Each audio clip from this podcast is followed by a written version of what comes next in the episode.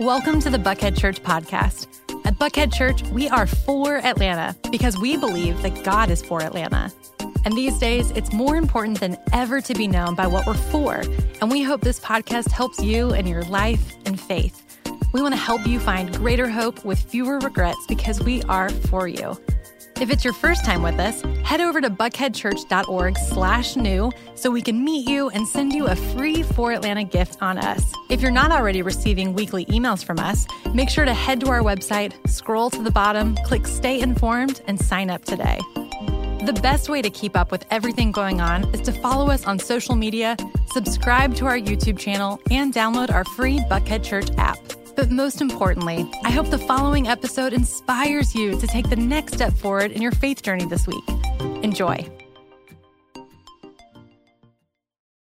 Well, I want to welcome all of our Atlanta area churches as well as all of our network of churches uh, around the country, across the world. Uh, it's really a humbling thing uh, to be able to join with such an amazing group of people week after week. I hope your, your morning has gotten off to a great start already. Uh, we've had a great morning of worship as we're jumping in today. Um, and, and, I'm excited uh, to continue in our current series. I want to begin with a question. And here's the question I want to begin with Have you ever seen an injustice in the world and you thought to yourself, why doesn't God do something about fill in the blank. Why doesn't God, you, you, you, see something, you think, why doesn't God do something about that? You, we usually wonder this when we look around and we see something that seems absurd or, or it definitely seems not right. Like, why in the world uh, is the only thing our two political parties can agree on is borrowing more money? Like, why is that? Like, I mean, it's crazy. Like, we, we need to borrow more money so we can pay the interest on the money that we already owe. I mean, it's, it's like, it's absurd. But, but I'm not just talking about things like that. I'm talking about things that, that like really seem wrong. Like, that's a first world problem. But like, when you look in, in the world and you wonder, like, you, you think about God's goodness and his, his mercy, and you think, why would a good, merciful, just God allow natural disasters? Pandemic disease, genocide, the, the tyranny that we see in the Ukraine, and th- things like, of that nature. And, and maybe they're not just far away things. Maybe in your world, maybe somebody you know, maybe somebody you love ha- has been a victim of injustice. And, and maybe they're large injustices or small injustices, but you see these things and you're like, where's God in all of that? And my, one of my huge ones is when I see people getting away with mistreating or abusing children. And I think most of us can agree on that one. It's like, I just wonder, I'm like, okay, God, like, where are you in this? Why would an all powerful, all good God, why won't, why wouldn't he do something? And our real question is, why doesn't he do something now? Like, I don't want him to wait. Like, it's like, okay, they're going to get what's coming. I'm not, I'm not okay with that. Why don't you do something? Could you intervene and do something right now. And, and the truth is, is this is the reason many people have a difficult, difficult time believing in the God of the Bible. Or, or, or a lot of people walk away from, or at least reevaluate their faith. And maybe that's you. Today, we're continuing uh, our series, uh, The Fundamental List. And, and if you haven't been with us, we've been talking about recovering the essentials of our faith. And what we're attempting, the question we're attempting to answer is what, what is the bare minimum? What are, what are the core things that you can't be or you can't do without to be a Christian? The way uh, Christian was defined in the first century. Like we've been, we've been asking the question, like, what's essential? What's indispensable? What's central to what we believe if you want to be a follower, not, not just a believer in Jesus, but what do you have to believe in order to actually be a follower of Jesus and, and be considered a Christian? What's, what's essential? And, and then what, what's peripheral? What, what's not central? What's, what's sort of debatable? What are the things that are cultural? Maybe the things that are heretical? Maybe the things that are definitely not fundamental that, that need to be left behind because there's a lot of people in our world right now that are deconstructing, as Andy said a couple of weeks ago. Um, he said that when, when what's peripheral um, or, or debatable or cultural, when that becomes central, the Christian faith for a lot of people becomes untenable. And it becomes something that, that, that, that it becomes like a burden that's pressed on them that they can't bear anymore. And they're just like, if, if I have to take on all of those things, because all these things just keep getting layered on to what it is to be a follower of Jesus or to be a Christian, if all those things are getting layered on, I just can't do it anymore. And we want to shed those things and walk away from it. So far in the fundamental list, uh, we, we have a, a, list of three things. We're uh, three parts in. Today is part four. Uh, and the very first one, it, we said, is, is central to all the other things. In fact, it's a reference point for everything else, and that is that Jesus is God's Son and our King. And interestingly enough, this is the only thing Christians have agreed upon since really the time of Jesus. I mean, all, a lot of the other things have been, been debated, but this is, this is central. This is the, the core essential, the, uh, essential to our faith that, that God sent his son in the, into the world. And he sent him to be our king, to be our leader, to be our ruler, to be the one that we surrender our lives to and to follow. In part two, we talked about the fact that Jesus, when he came, he came to illustrate and demonstrate what God's like. And this is really important because you, you look around and, and, and you, you hear some stories and you hear people represent God and you look at Christians in the world and you go, what is God like? And, and there's lots of representations, but the scripture says, in fact, Jesus said about himself, you want to know what the Father's like, you look at me, you look at the Son. Well, that was in part two. And then the last time we were together, Jesus uh, defined sin. Number three, Jesus defined sin as anything that harms you or others. And Jesus talked a lot about sin. And, and a lot of times uh, we, we, we get accused of sin or people get shamed or judged. And we're going to talk a little bit about this today for, for sinning. But Jesus was really specific about his definition of sin. And sin is anything that you do that's harmful to you, which is why he's given us the instruction he has, or harmful to other people. And following the way of Jesus is never going to be harmful to you or to the people around you. Well, a couple of months ago, Andy came to me and he said, Hey, listen, I thought it would be fun for you to participate with me in this series. And I was like, I'm in. And he said, Great, you take the reality of heaven, hell, and the final judgment. And I was like, That doesn't sound like so much fun to me anymore. Like, I don't know why you thought that was fun. Maybe that's fun for you. It's not, doesn't sound so fun for me, but here we are. And so we're going to go for it. If you're all right with that today, if you're not, too bad. We're going for it anyway. Um, but it's related, it's related to this question here. Why, why doesn't God do something about the injustice in the world or the things that are that are not right in the world. And this this question it reveals something that's universal. It's a universal innate desire in all of us. The uni- universal or innate desire for judgment and justice. You've seen this. We've seen this recently in our world. Diverse groups of people are powerfully united for better or for worse. Around things they're convinced are not right when we see things that are not right in the world and you can rally around people around this. I mean, this is one of the most powerful unifiers in our world. When you see things that are not right, it's, it's easy to get a group of people rallied around that and against things. It's, it's, you've seen this. It's easier to rally people against things than it is even to rally people for things. But where does that come from? Well, why do we care? And, and isn't, it, isn't it true? And we don't think about this this often, but you're an above average audience. So I, I want to challenge you today. When, when you see something that's not right or to know something that's not right, assumes a standard of something that is right. I mean, if you know something is not right, you're, you're simultaneously claiming to know that there's something that is right. You, you're claiming to know that there's some sort of ideal that, that's that this thing that you're judging is falling short of. And whether we agree or disagree on what, the ideal is or where it comes from, it doesn't matter.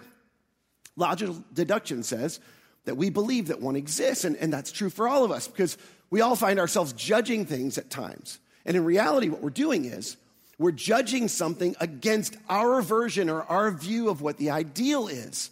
And the irony is, this is a popular criticism of God oftentimes. Jesus came to illustrate, as we said, uh, and to demonstrate what, what God is like. And sometimes we look at the, the, the, the, stories of the Old Testament, and, and it seems like what Jesus illustrates or demonstrates, it's, it's at odds with what we see in the Old Testament, the God of the Old Testament. And, and the reason is, is because when God actually decides to do something and deliver his justice, we don't like what he does. Eh, or we criticize what he does, or we at least question what he does. And there's so many people who are like, I like Jesus in the New Testament, but I don't really like the God of the Old Testament. And we try to divide these things. I mean, a good example of this is the flood. And some of you don't believe that that happened, but the, the story of the flood is a flood is a story that represents God in the Old Testament. And, and it actually, what it represents in the Old Testament, it represents God's judgment. I always have to think when I write judgment because I want to put an E after the G. Uh, judgment. It represents God's judgment. If you think about this, and God's judgment seems harsh. I mean, Is there really only one righteous person in the world? I mean, is Noah the only guy? And is it really necessary? Was it really necessary to flood the world and, and rid the world of all the other people? I mean, come on. When you think about that, you think, why would a good God do that? But we want God to do something when we see injustice in the world. And the thing is, is we want him to do something until he does it to us, right? We, we want God's judgment, but we want it our way. And we want it against other people. We don't necessarily want it against us. Now, here's the amazing thing the third story in the collection of, of stories uh, in our Bible, at the very beginning of the scriptures, the third story at the beginning of our scriptures is about this very thing.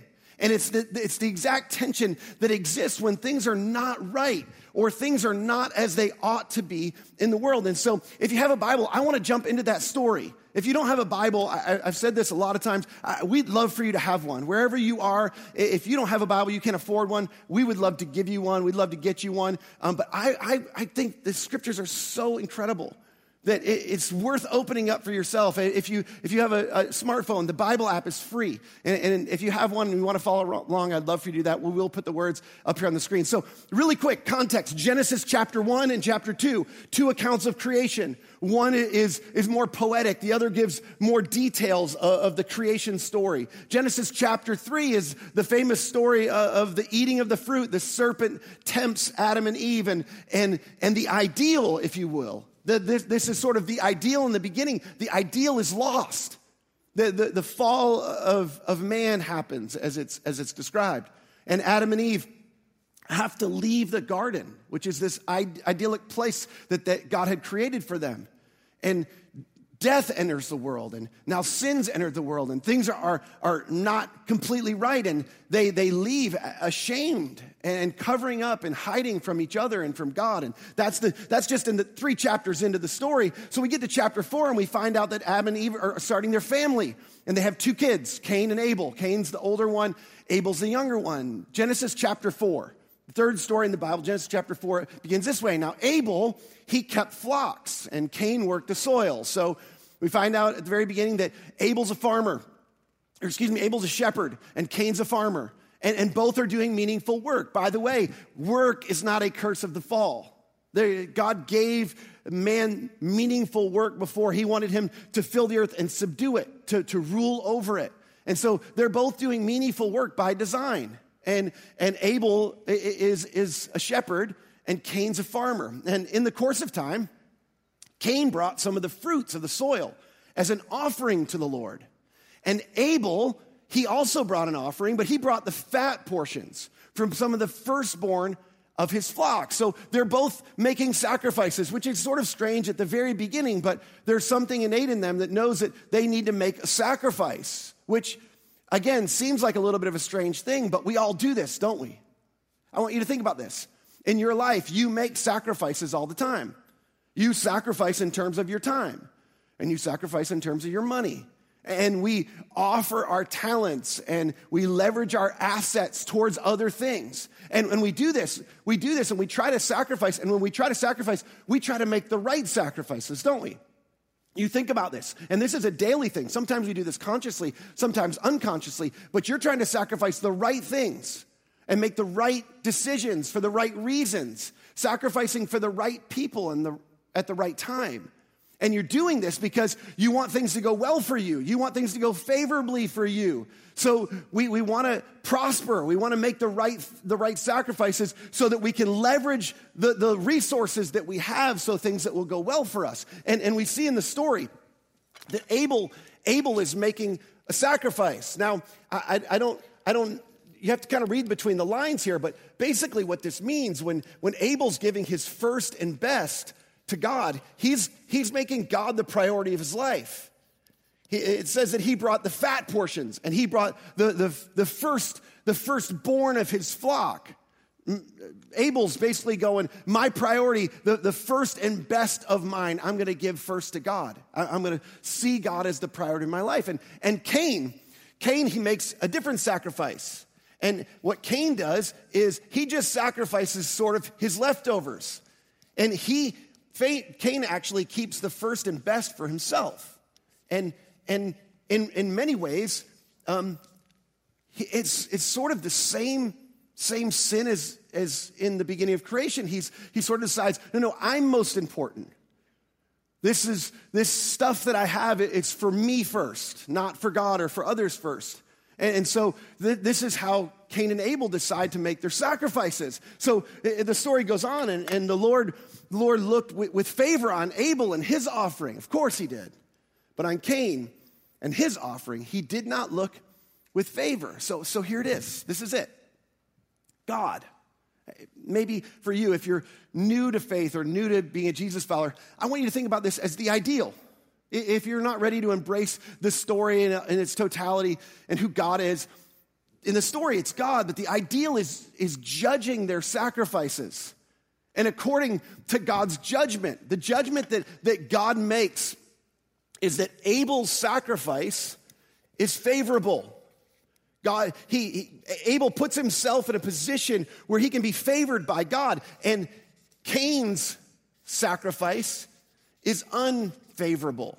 Which, just side note, and a little bit of a you know nerdy preacher thing is, I always used to get these guys mixed up, Cain and Abel, but you'll never get them mixed up again because Uh, Abel had the favor of God. That's why he was favorable. I get a little bit of applause on that one. He's, he, he's favorable. So, so, so Abel, things are going to go well for Abel. This is, this is, he's got God's blessing and, and, and his sacrifices are favorable. And even if you're not a Christian, you still believe that some sacrifices are more favorable than other sacrifices. You make some sacrifices that are unfavorable and you sacrifice the wrong things and things don't go well for you. And other times you sacrifice the right things and they go well for you. So Obviously, Cain, he doesn't like this. He, he, Cain gets very angry and his face is downcast, which is precisely what happens when you get judged, isn't it? When we feel judged, we oftentimes we feel shame and we feel embarrassment when, when somebody calls us out. But, but that's vulnerable and we don't let, we don't want to seem vulnerable, especially when we're being judged because that feels weak. And so with the, the, the corresponding emotion that's unvulnerable is anger. And so we, that, that shame or embarrassment, it often presents itself as resentment. And so this is what's happening with Cain is, is he, he's angry and his face is downcast and he doesn't want to look up towards God. He, he doesn't want to relate to God and, and the Lord. He, he comes to Cain and, and he said, why are you angry? And, and why is your face downcast? Which, you know, again, this is, this is a strange thing. It, it, it's, this isn't, this isn't normal, but but his, he's angry and he's downcast because he's being judged.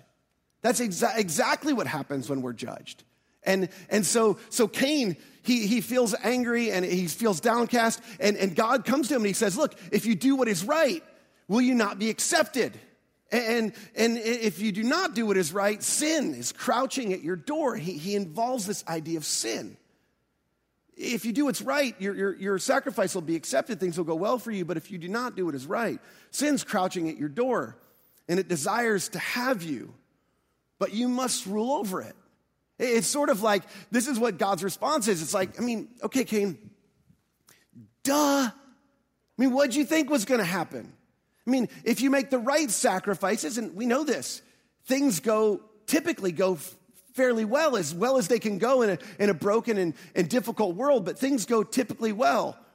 But if not, if you don't make the right sacrifices, if you don't live in the right way, like you invite the consequences to your doorstep, is what he's saying.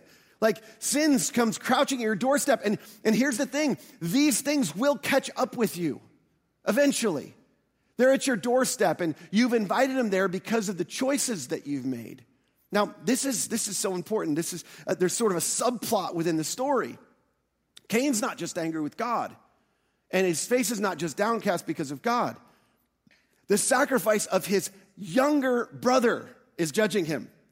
The way his younger brother is living, the way Abel is living, is a tangible representation of the ideal, of the ideal way you should live and the choices that you should make and the decisions and the right sacrifices. And whether you believe these are two real people and this story happened or not, it doesn't even matter because the story is exactly right. I believe the story because Jesus affirms it, but the human experience confirms it. Think, think about this. When, when your wife raves, about how wonderful her friend's husband is, and he is, by the way, or, or when your kids talk about how great their friends' parents are, and they are, or when your boss highlights how, how competent your coworker is, and they are, you feel simultaneously it says how insufficient, incompetent, or lame you are. And you may be, by the way. But, but it, this is how you feel, right? Isn't it? I mean, this, this is how you feel. Either way, we feel judged, and it doesn't feel good. And there's two options. The first option is we can be inspired by that.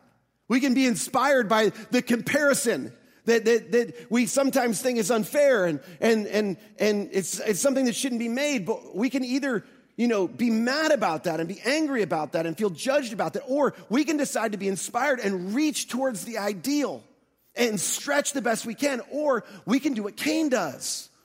Now, Cain said to his brother Abel, he said, Let, us go out in the field. And while they were out in the field, Cain attacked his brother Abel and he killed him. See, you can either stretch towards the ideal or you can try and rid it from your life. And, and the Lord said to Cain, He said, Where's your brother Abel? And he, Cain says, I don't know. He replied, Am I my brother's keeper? And some of you didn't even know that. That's, that came from the Bible. Am I my brother's keeper? Which is a phrase that's, that's lived on into the world. It's, it's sort of this I mean, this isn't my responsibility. And the Lord asks this question He says, What have you done? What have you done? Which this is a really important question. It's a question that's relevant for you and for me. And so, what has he done? I mean, literally, he's killed his brother, but functionally, instead of choosing to make a more favorable sacrifice, which was an option for Cain, by the way. It's not like he's completely out of favor with God forever. It's like you can, you can change, you can course correct, you can begin to make the right sacrifices, favorable sacrifices. But Cain decides not to do that. Instead of doing that, he attacks and he eliminates the thing that represents the ideal that's judging him, and he destroys the judge because he resents it.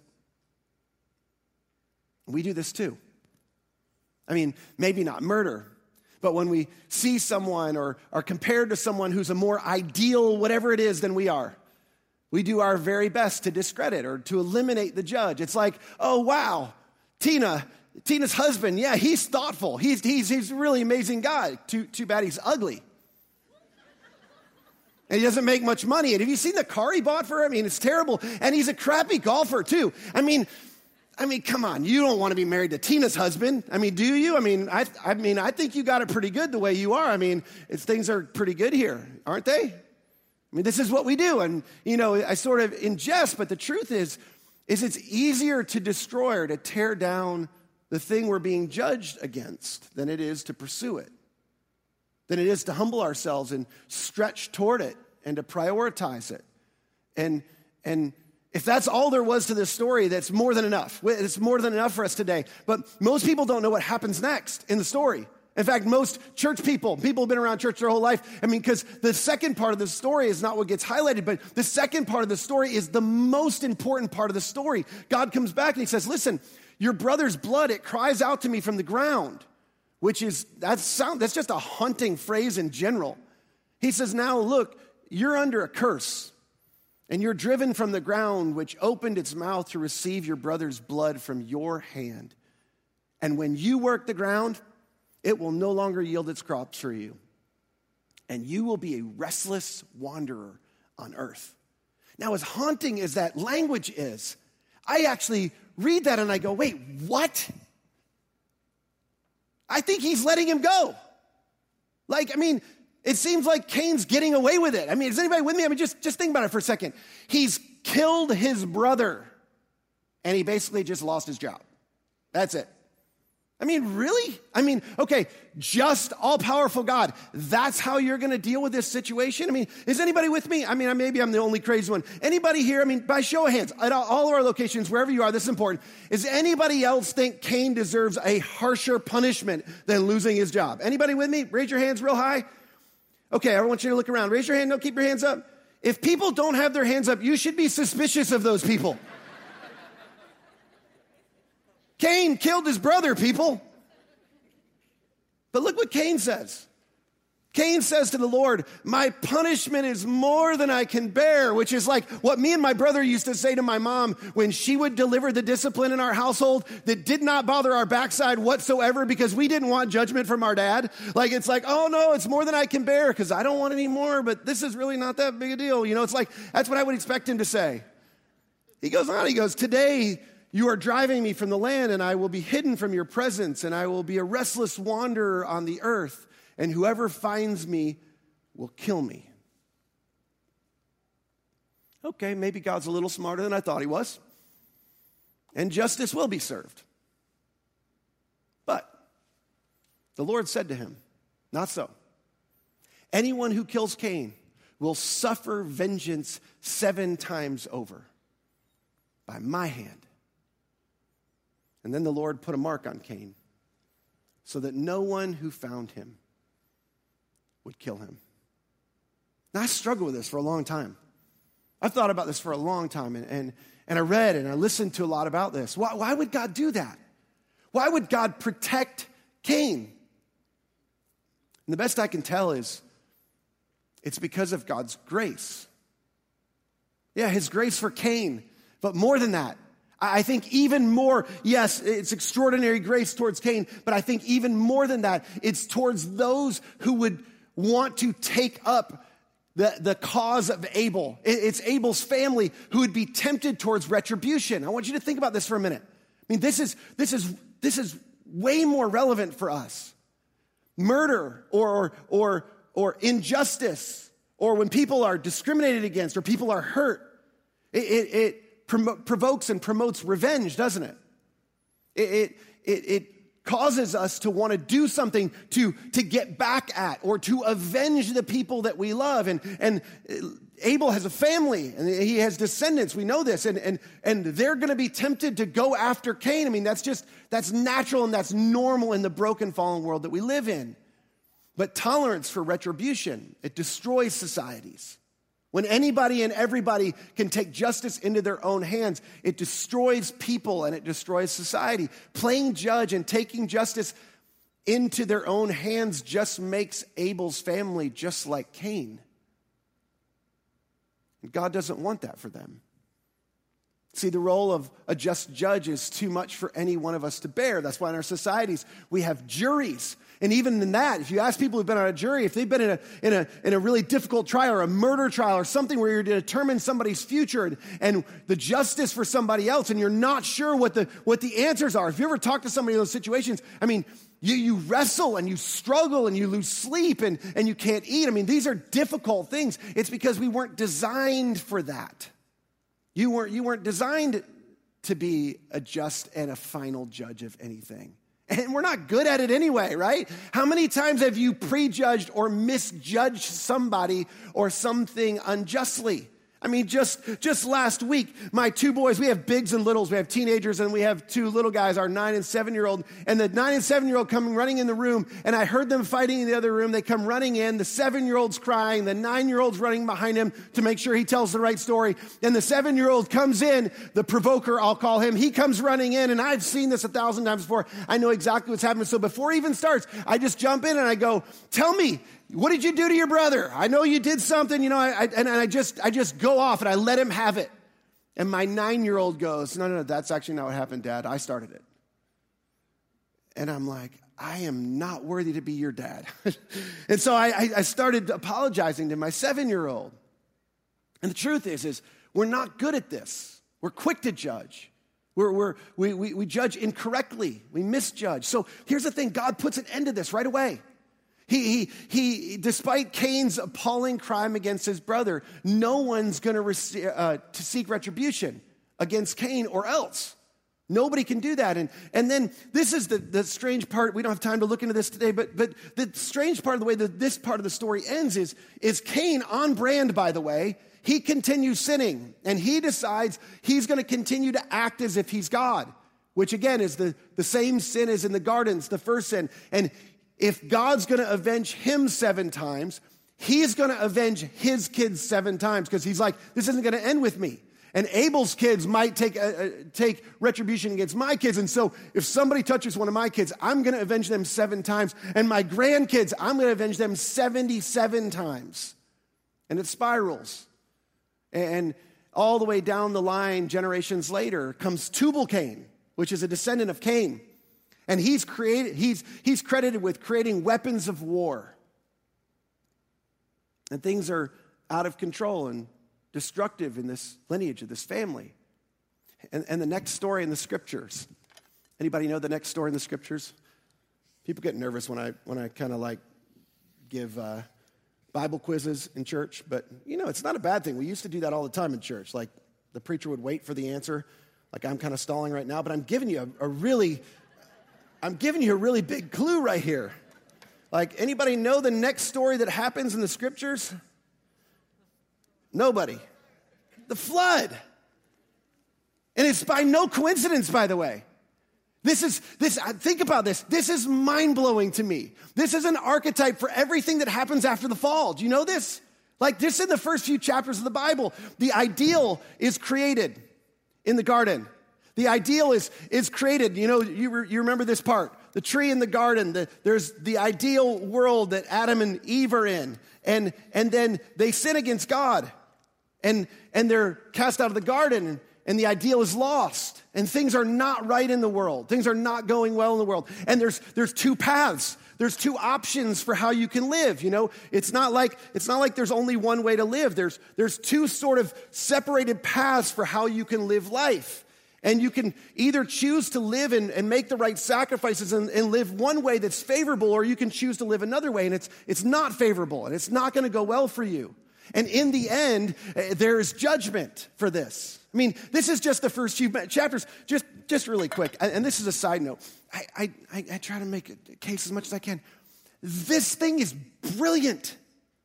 Do you know what we hold in our hands? From, from a, sociological and psychological perspective, the story, this book, just the first few chapters, is inconceivably brilliant, and we take it for granted. In just the first few chapters, you don't even have to read far.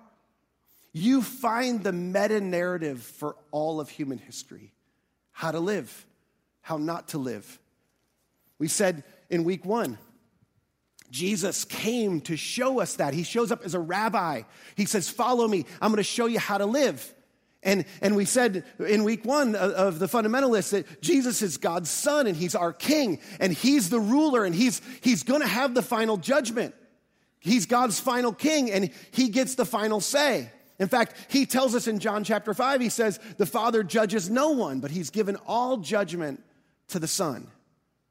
And when we think of final judgment, I mean, this is, this is fun to talk about. It kind of makes people nervous. But when we think of final judgment, what, what everybody wants to hear about is hey, what's going to happen in the end? Like, how are people going to be judged? And who's going to actually get to show up and go to the pearly gates? And who isn't? And when is that going to happen? And how is that going to happen? And we use big church words like eschatology and, and, and rapture and like what, what's going to happen in the end? And i'm not making fun like, like those, are, those are all important things. And, and, and key things that the bible talks about. The problem is, is, is none of that is actually really clear as to what happens in the end.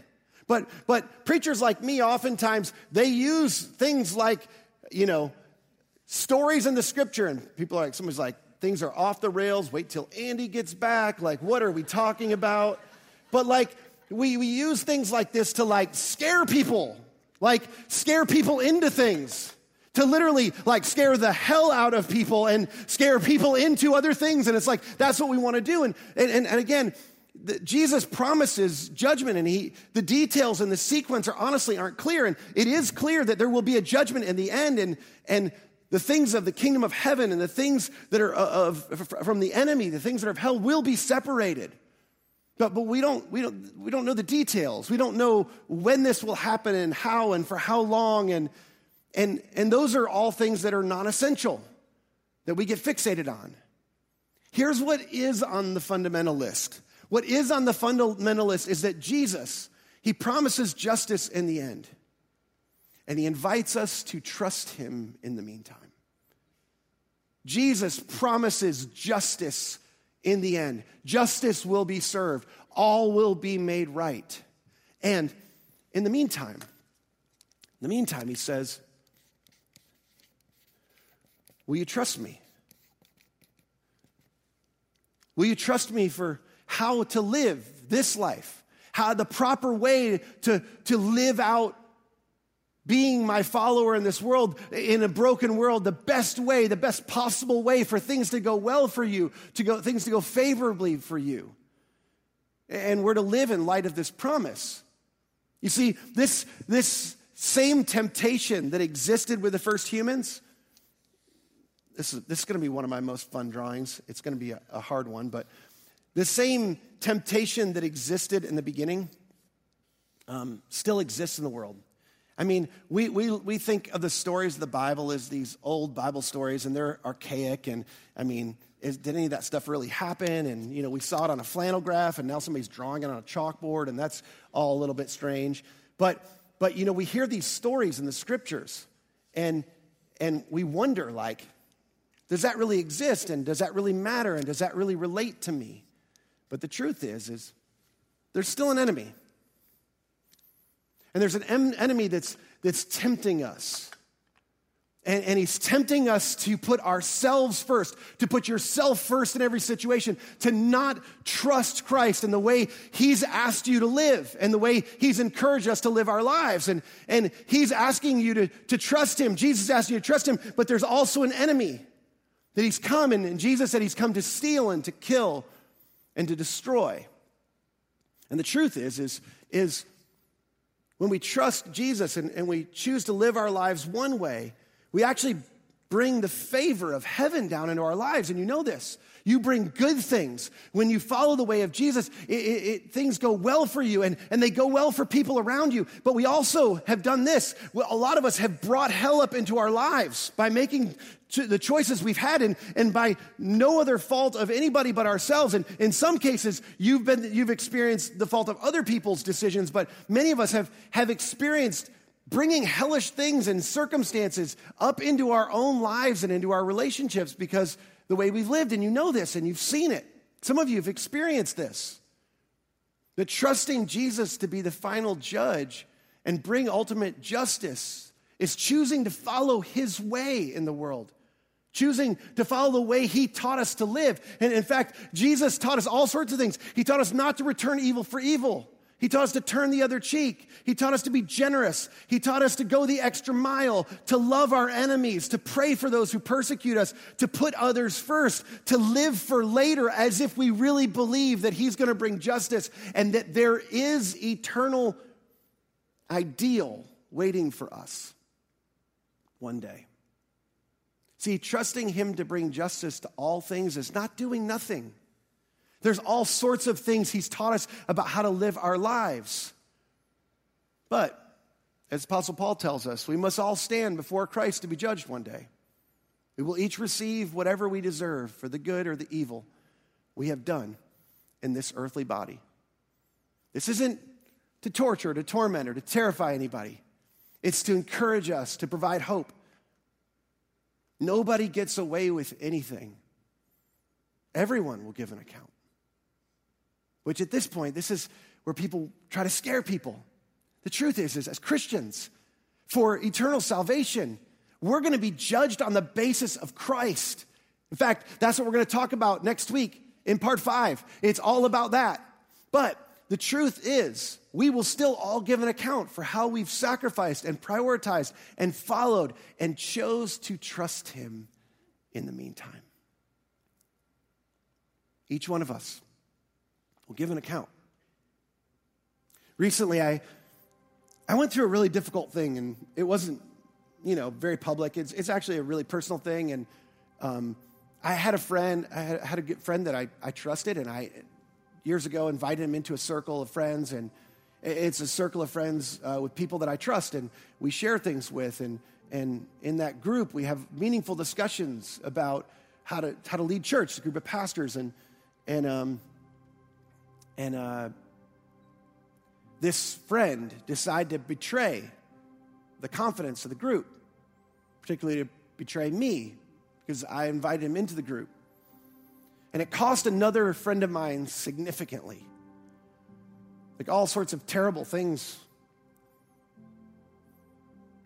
or said about this person. And I, I, I was mad because I feel like, hey, I, I brought you into this group and, and now your decisions are hurting somebody I care about and somebody I love.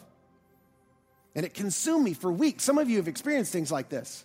In fact, it, it bothered me more than the person that he targeted. It, it, it, it just consumed me. I, I actually full confession, I didn't plan to tell you this, but I, I, drafted several posts. I was ready to go public. I was going to go after this person and like, I got enough followers, like people are going to, people are going to know, like I'm, I'm going to take this on. And then I was reminded, he's going to give an account. But so will I. And it's not mine to judge. I'm not a just judge. I don't deliver justice rightly. This is important. You don't hear anything else. You will not be rewarded. We will not be rewarded for how well we judge other people. But we've gotten good at it as Christians, haven't we? You're not going to be rewarded for that. Only the one who made the ultimate sacrifice has earned that right. You see, when God's final king came into the world, and he decided to come and deliver his justice, which is, which is extraordinary. He came into the world and he said he came to serve. And he came into the world, he said, I'm a shepherd, and I'm the good shepherd. And instead of exacting his justice, he delayed it. He chose to delay his justice and he delayed his justice so that everyone who hadn't lived properly, who hadn't made the right sacrifices, who hadn't made the right decisions, who hadn't lived perfectly, who hadn't experienced the things of heaven that could go well for them and favorably for them in life, that have pulled hell up into their lives, those people, those people would have the opportunity to turn to him and receive his sacrifice. And he called himself the Good Shepherd who came to lay his life down for his sheep. And in doing so, he earned the right to be trusted. Fundamental list number four Jesus promised justice in the end, and he invites us to trust him in the meantime. Let me pray for you. God, I just pray that we get this one oh man, we need this so bad. We need to remember this. So many people in the world who've been pushed away or reevaluating or, or walking away from their faith because how they've been judged by people who are supposed to represent you. And Jesus, the way that you wanted us to represent you is through our sacrifice, through through love showing itself, expressing itself in the way we sacrifice for other people, the way we put others, people first, the way we prioritize you and your way in our lives. We're grateful that your ultimate final judgment of us is secure with us because you judge us by the sacrifice of Christ. But for those of us who call ourselves Christians, I pray that we would wake up to the fact that we will still give an account of how we live our lives. One day we will stand before a judge. And I pray that that wouldn't cause us to shrink back in fear, but it would motivate and inspire us to stretch our, to the best of our ability. We won't be perfect, but to stretch the best of our ability towards the ideal. And want to look forward to and live toward that day when you return and you make every wrong right. And you set everything in its right place. And you separate all the terrible things from the way you design things to be so we could experience life the way it ought to be. Until then, inspire us, motivate us, help us to make the right sacrifices as we follow you. And I pray it in Jesus' name. Amen.